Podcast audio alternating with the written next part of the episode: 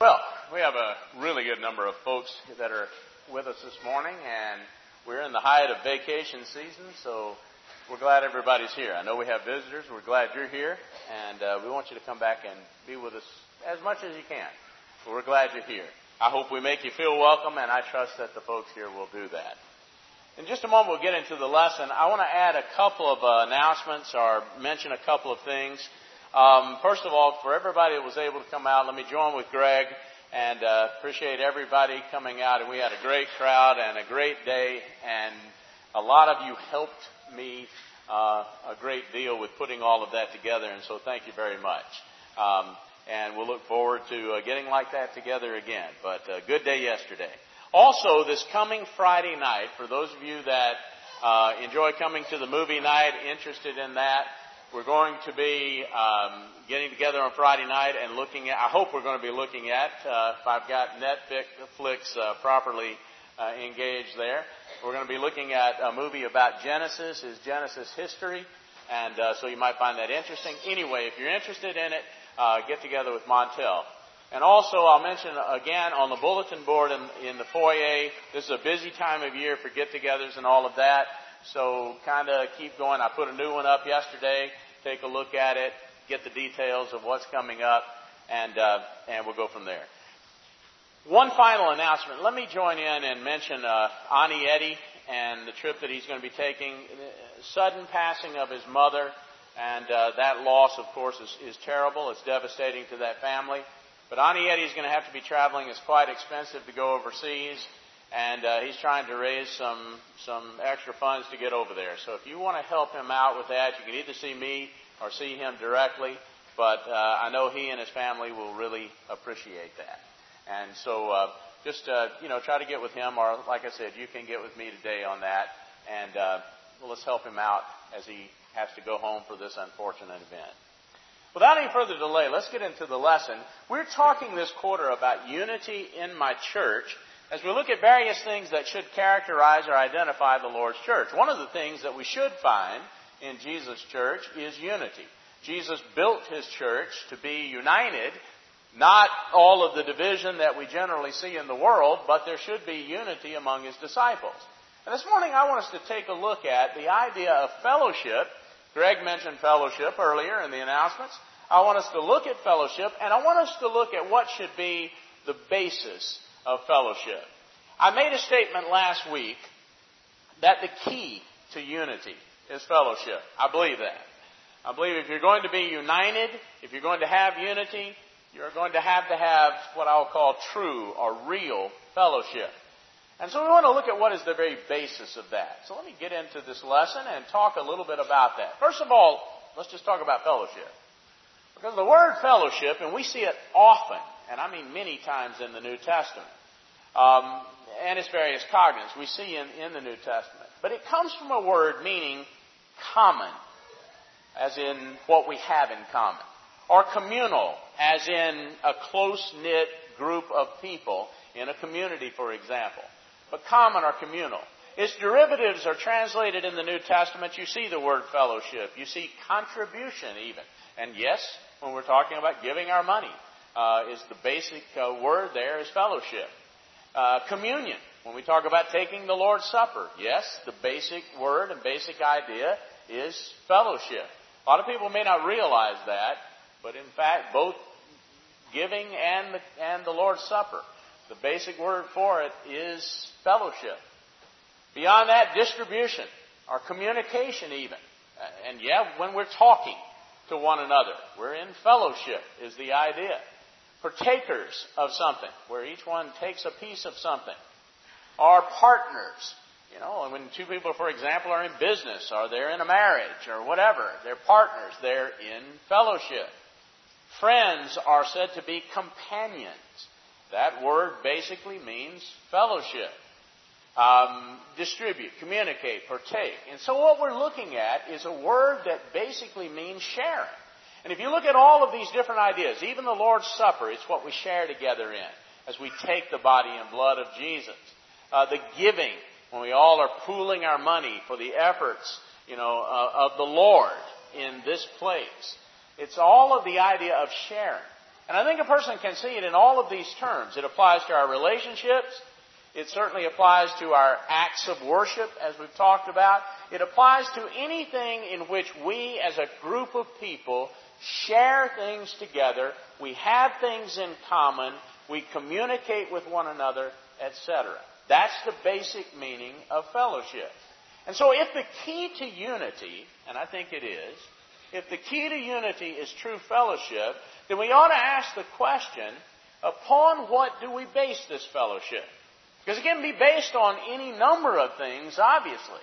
So what are we basing our fellowship? What's the foundation of unity, if we're talking about that, or of fellowship? Where do we draw our commonality, as it were? Because we're, and we note, and I, and I did a few weeks back in a lesson, I noted, you know, of this church, it's very diverse. It is very diverse. Back when we were having in the spring our question and answers, you know, if you remember that, those of you that were here for that lesson, and a lot of questions being asked about prejudice and racial bigotry and all of that kind of thing. And we made the point, this church is very diverse. You would not be able to put a label on it like many places. It's not a you know, black church. It's not a white church. It's not a Hispanic church. It's not an Asian church. We have people of diverse backgrounds. And so, if we're united, if we're sharing, if we have things in common, if we are a church that is in unity, and I asked that question, are we united at East Orange? And I left that with you last week. Well, if we are, and if your answer after thinking through it is yes, we're united, then you must find a basis for that. Why are we united? On what do we base our fellowship, our commonality, etc.?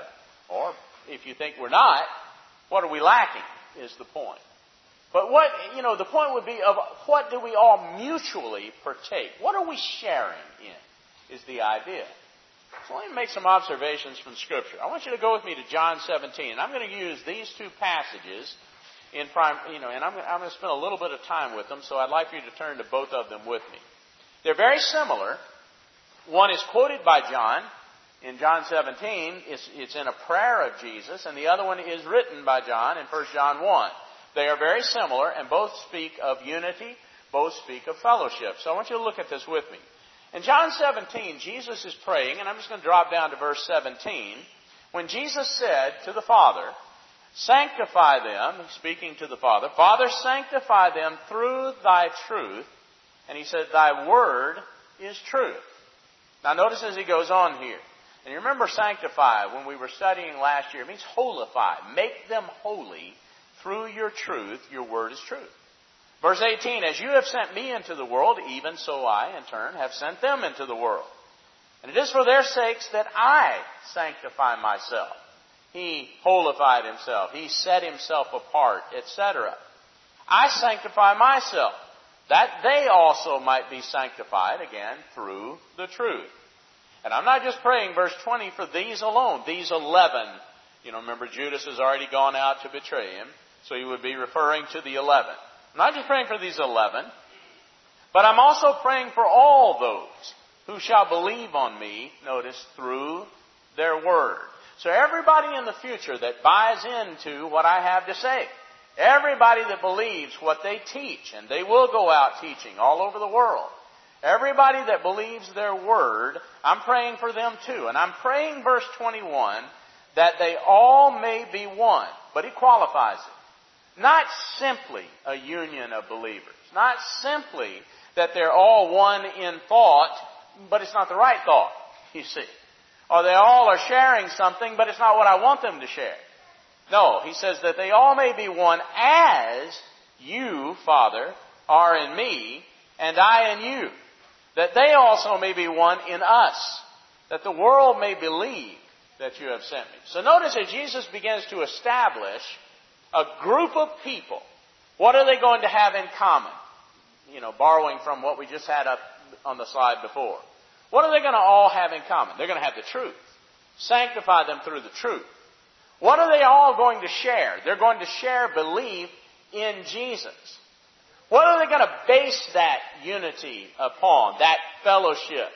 What they share. What are they going to base it on? They're going to base it on the truth, the doctrine, the word that the apostles go out and preach because he sent them out there to do that. That's the basis for it. That's the, that's the basis of the fellowship they'll have. And the fellowship that they will have will not just be with one another. They won't simply share with each other a common belief, but they'll have the exact same unity, the exact same fellowship. They will share exactly what the Father and Jesus share. Now let's see if we see that in 1 John 1. Go over there with me when John was saying it like this. In 1 John 1 beginning, and I'll drop down to verse 3. In fact, well, you know what? In fact, let me just pick up in verse 1 because this echoes what Jeremy, Jeremy was saying a moment ago. That which was from the beginning, verse 1, which we have heard, which we have seen with our eyes, which we have looked upon, and as Jeremy mentioned, our hands have handled, we touched him, of the word of life. Now drop down to verse 3. We've got a message about that one, that Jesus. In verse 3, that which we have seen and heard, we declare unto you, John says to these Christians, these recipients of, of this epistle. We declare it unto you that you also, notice, may have fellowship with us. Notice what John is saying there. We, the apostles, have a message. We share in that message. We all believe the same thing. We all teach the same thing. We declare the same thing. But we declare it so that you can have fellowship with us. When you believe it, you share what we have. You know, we share it with you, you share it with us. And truly, verse 3, our fellowship is with the Father and with His Son, Jesus Christ. Now notice verse 4. These things we write unto you, that your joy may be full. Remember, Jesus prayed for everybody in the future who would believe their word. Well, now, John is not preaching to us, not orally, but he did write. And Paul wrote, and Peter wrote, and these guys wrote the message down so that even people 2,000 years later, like you and like me, can share in that fellowship they had with Jesus. So we write these things to you that your joy may be full. Alright, verse 5, he brings it home. This then is the message which we have heard of him. We heard it from Jesus. We declare it to you that God is light and in him is no darkness at all. Notice verse 6. If we say we have fellowship with him, I think there are a lot of people who would just say they're in fellowship with God. We have fellowship. We share with God. God shares this with me. I share this with God. But if we say we have fellowship with Him and we're walking in darkness, we're lying and not doing, notice what He says, the truth. That brings it all the way back to what Jesus first said. Father, sanctify them through the truth. Your word is truth.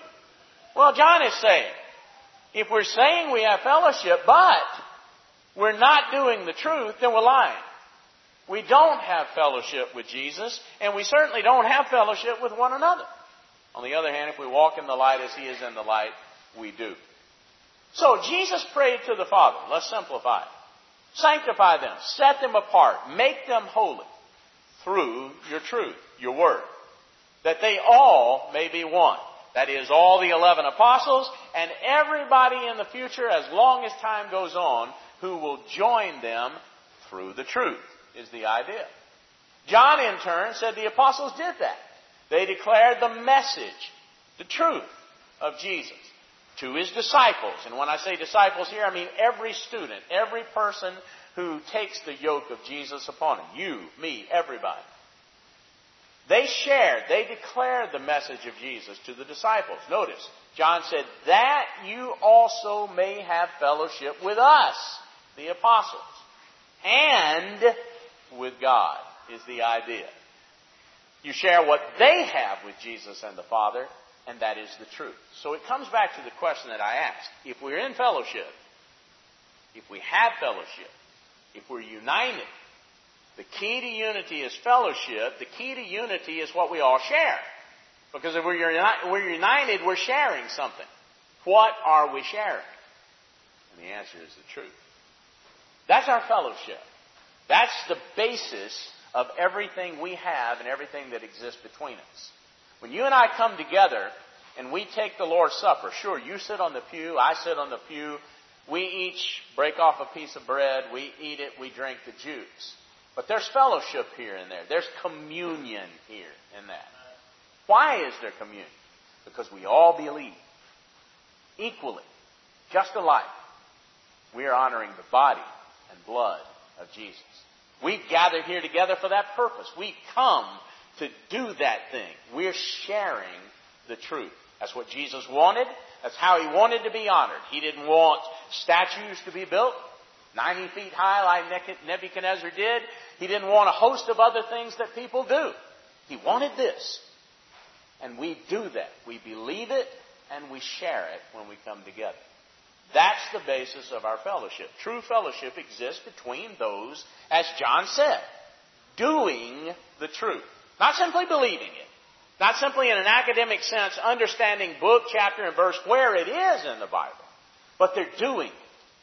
They're actually going through the motions of living and doing what the truth says. And thereby, they have fellowship with God, with Jesus, with the Father, with the Holy Spirit. They have fellowship with God, and in turn, as John said, they have fellowship with one another. That is unity. Now let's make an, another point about this. In 2 Peter chapter 3, go back with me to the passage that was read for us. And I won't reread everything. But notice especially verse 1. Simon Peter wrote, a servant, an apostle of Jesus Christ, to those who have obtained, notice that, like. It's a word that means equal. It's not the word fellowship, but it is a word that means an equal or an equal portion. Like precious. It's a word that means valuable. It can be fragile even. You can lose it easily. But they've obtained like precious faith. I'll come back to that verse in just a, just a moment. But let's make this observation. I believe at the very core of Christianity, if you were to ask, what is Christianity? What does it mean to be a Christian? At the very core of Christianity, there is fellowship. From the very beginning, historians, those on the outside have observed it. I give you one quick note. When there was great persecution in the first century, and Christians were being drug out to the lions and, you know, tortured and killed in that manner. One of the things that several of the emperors tried to do was to get them to recant. You know, deny your faith. And, and in addition to that, or in, you know, in lieu of that, if you want to live, confess and tell us the names of those that are Christians. We want to hunt them down. We want to eradicate this movement. And they wouldn't do it. Well, you're going to die if you don't. They still wouldn't do it. You're going to be taken out in an arena, and for the pleasure and the enjoyment of other people, we're going to let hungry lions come out there and kill you. They still wouldn't do it. And one Roman historian observed as these Christians out were out there, and there were a number of them out there, and the crowd was all excited, and these lions had been starved for a while, and they were extra hungry. And as these lions were coming out of the gates, as in the Colosseum there, and ready to eat these, these Christians, these Christians started singing and encouraging each other. And if one got scared, or one started crying. Another one would speak up, even as a lion was attacking him or her, and begin to encourage his brother or sister. The Roman historian said, just behold how they love each other. It was an incredible thing. At the core of Christianity is fellowship. It's that unity, it's that love that exists between them because of their faith. That's why they have what they have. Without it, there is no church. If you don't have that, you can have a, a, a group of people who believe something, but you don't have a church. You don't have a group of people united as Jesus prayed for. There's no meaningful relationship between the members of a church, either between them, each other, or between them and Christ. There's no meaningful relationship without what we speak of here as true fellowship, true unity. This quarter we're going to be looking at fellowship. And I'm going to spend some time looking at it. I'm going to talk about it as the New Testament. Like I said, the New Testament speaks a lot of it. So we're going to look at it. And we'll even talk about things such as drawing lines of fellowship. Now that's a phrase that we use sometimes. Regarding individuals or groups? Are we in fellowship or out of fellowship with certain people? Do we withdraw our fellowship? What does that mean? I mean, those are phrases and terms we use. We're going to attempt to establish a basis for the existence of true fellowship. And I think we've already said it this morning, but we're going to look deeper at it and further at it. And we're going to talk about when it cannot exist. When you just can't have fellowship. You call it fellowship. You can call it unity, but it's not real. And you don't have it. Or where it should not exist. Even where technically you're 100% united. Technically, you're in fellowship, but you ought not be. We're going to talk about that as well. Because true fellowship exists only as far as the truth is shared. Now that's really different if you think about it. It's completely different from denominational ideas of fellowship. When I was growing up and I was going to the denomination, I, I heard the word fellowship from time to time. Not a lot, but I did hear it. And sometimes when you look out in the denominational world, fellowship is equated with, even, I would say, reduced to, having a meal. We speak of fellowship halls, and, you know, fellowship goes on when you get together and have a meal. Well, that is only a consequence or an occurrence. I want you to think, this is what I mean by that. When we came together yesterday, I would say that we had great fellowship. I'd echo what Greg said. We enjoyed fellowship. I don't know how many people were there. Some people were estimating, you know, 50 something, 70 something. There were a lot of people there yesterday. When we came together, we had fellowship. But it wasn't just the soccer game going on out there. Those of you that brave that concrete, you know, it wasn't just the soccer game. It wasn't just the obstacle course out there on the field. It wasn't just the meal and all those dishes that we couldn't even fit in the window. It wasn't just that.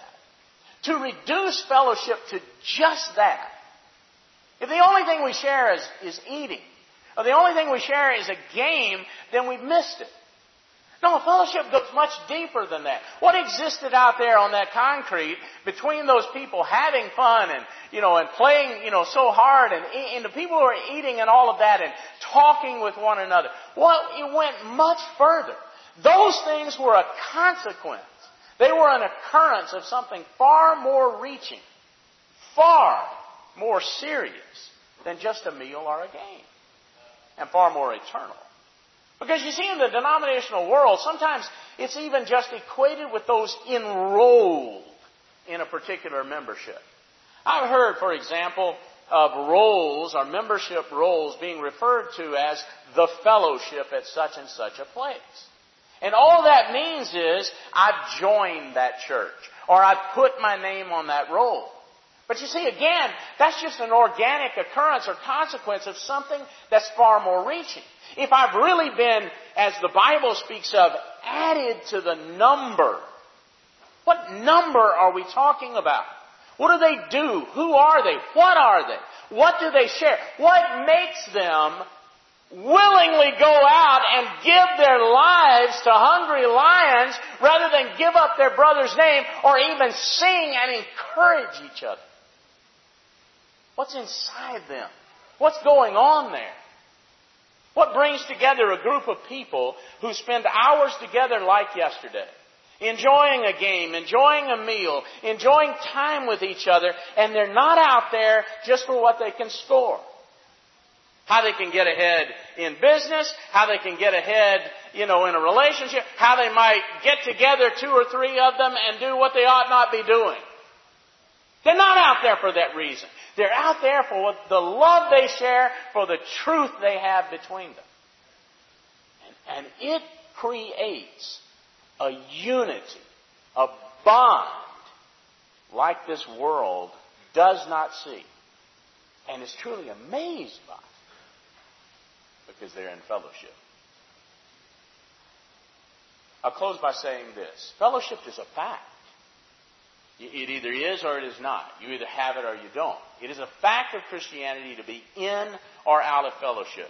Go with me, if you will, to Galatians chapter 2. In Galatians chapter 2, Paul and Barnabas met with three Christians, notable Christians. They met with James, and this would be James, the Lord's brother, that writes the book of James, for example. You can see this down in verse 9. They met with Cephas. Cephas is the Aramaic Peter. This, this is Peter. They met with the Apostle John. The Bible says in verse 9, when James and Cephas and John, who seemed to be pillars, remember last quarter we talked about the truth, and we talked about the pillar and ground of the truth. That's what the church is. Well, they seem to be pillars in the, in the church. And they perceived the grace that was given unto me, Paul said. So they gave to me and Barnabas the right hands of fellowship, that we should go to the heathen, the Gentiles, and they unto the circumcision, are the Jews. Only they would that we should remember the poor, the same which I also am forward to do. So Paul spoke of Christianity here and the idea of being in fellowship with people and out of fellowship with people and all that kind of thing. Now I want you to notice here. Our fellowship with other individuals is predicated upon something. When they looked at Paul here, they looked and took note of something. It's predicated upon something. That is, in order to maintain a proper fellowship with other Christians, you've got to be in fellowship with God. Now notice that's very important. James and Peter and John weren't simply looking to add numbers. Oh great! We got another guy out here and we want to add him to us and together we'll be a big movement and we'll get bigger and bigger and bigger. They weren't thinking in those terms. They were thinking in terms of who is in fellowship with God and if they're in fellowship with God, then they're in fellowship with me. Is exactly what John is writing about in 1 John 1. So I want you to consider for a moment this passage. In Galatians 2 and verse 9, we might ask the question, why did James and Peter and John, notice, extend fellowship? Or as Paul talks about here, giving the right hands of fellowship. Why did they extend? That's like broadening the border here and including, including Paul. Why did they do that? Notice, because they perceived the word means to acknowledge, to take knowledge of something. Perceive the grace that was given unto me, Paul said, unto Paul. And so they understood Paul was in fellowship with God, so they extended their personal fellowship to Paul and Barnabas. Or we might say it this way. James and Peter and John perceived or acknowledged that Paul and Barnabas were in fellowship with God, and so they, they therefore were in fellowship with all Christians everywhere. And that's what they understand. You don't have to know someone. You don't have to know them personally. You just take knowledge of someone when you meet them by certain criteria. The truth. Do you believe this? Do you do this? Are you practicing this? Well, if you are, then you're a Christian and we're in fellowship. Why? Because I'm in fellowship with God because of the truth, and you're in fellowship with God because of the truth. So we're in fellowship with each other. That's the point here like precious faith. Go back with me to 2 Peter chapter 1, just briefly here. This is a passage I'm going to look at for some things that Peter says. Because I think if you look at this passage that was read for us before, you realize something about your faith. The faith is both doctrinal and practical. That is, you both believe it, you believe it in the head, you understand it, things you know, but you also do it. I'll give you a, an easy example. I could read in the Bible about the Lord's Supper. I could read about Jesus instituting it Matthew 26, Mark 14, etc. I could understand from the passage it ought to be unleavened bread, it ought to be fruit of the vine. I could look at Acts 20 and see the example of doing it on the first day of the week, and I could gather all that information and never go to church. I'd understand it in my head. I'd know it. I'd believe it. If someone asked me, do you know if the Bible ever talks about this Lord's Supper thing they do? Yeah, yeah, I do. Do you take the Lord's Supper? No. No, I don't. I can believe it doctrinally, but still not practice it. Now, we all understand that. Faith that we share, the faith we share between us, is both doctrinal and practical. It's doctrinal, obviously, like 1 Corinthians 1, a passage we looked at a good bit last quarter. I won't turn there, but you can read it with me. God has called us into the fellowship of His Son, Jesus Christ our Lord. We're in that fellowship. If we believe those things, the message the apostles wrote and delivered, etc. And He's called us in that fellowship, notice verses, verse 10 of the passage, to speak the same thing. And that there be no divisions among us. There's the unity.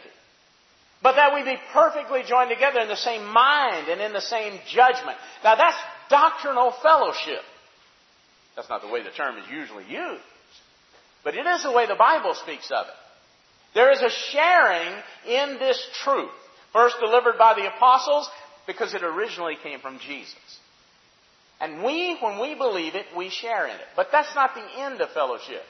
It's also practical. Look at how Paul uses it in the next book to the Corinthians. In 2 Corinthians chapter 6 and verses 14 through 17. Do not be unequally yoked together, he says, with unbelievers. Notice the idea. You can be yoked together with someone. And that yoking together, you can call that a unity. You can call that fellowship. You can call that sharing in a whatever. We share in a relationship. We share in a business. We share in this or that. But it is not biblical fellowship. And in fact, what God would be saying is, don't be unequally yoked together with unbelievers. For what fellowship has righteousness with lawlessness or unrighteousness? They don't. They're not congruent. You cannot share those things. You can't practice what's right with someone in a close relationship with someone who's practicing what's wrong. You can't share that. If they're doing what's wrong and you're doing what's right, you don't share. That's what he's saying. So what fellowship? And he goes on and uses all these different terms. What communion? You know, has light with darkness and what concord is there? What part and what agreement? He's using this term over and over, different cognates of it. And what he's basically saying is, what you need to do as a Christian is you need to recognize people that are practicing things that don't belong in the fellowship. And you need to come out from among them and be separate. That's the idea. Touch not the unclean thing. Look at 2 Peter 1 very quickly. Peter says, like precious faith. Notice verse 2.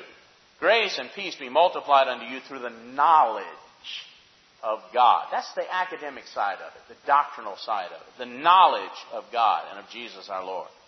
According as its divine power has given unto us all things that pertain to what? To life and godliness. That's the practical side of it. God has told us all these things that tell us how to live. Tell us how to share with each other the real part, if you will, as people call it of Christianity. Not just believing, not just thinking, not just knowing, but living it is the idea. And so he's given us all these things so we can partake, notice verse 4, of the divine nature. We can all share in being like Jesus. Now that's fellowship. You're here this morning and you're not a child of God, but you want to be part of this. You want to be like the Lord. You want to join together and share that with other people who want to be like the Lord. If you confess your belief that Jesus is the Son of God, if you're willing to change your life where it needs to be changed, if you'll be baptized for forgiveness of your sins, you will share in that fellowship. Maybe you're here today and you look at your life and you say, you know, there's some things that need to change. If I'm going to be in fellowship with God, I'm going to be in fellowship with other people who are in fellowship with God. I need to change some things. And I know it's going to be difficult. I want to ask for you to pray for me. We'd love to do that together with you. Won't you please come while we stand and sing?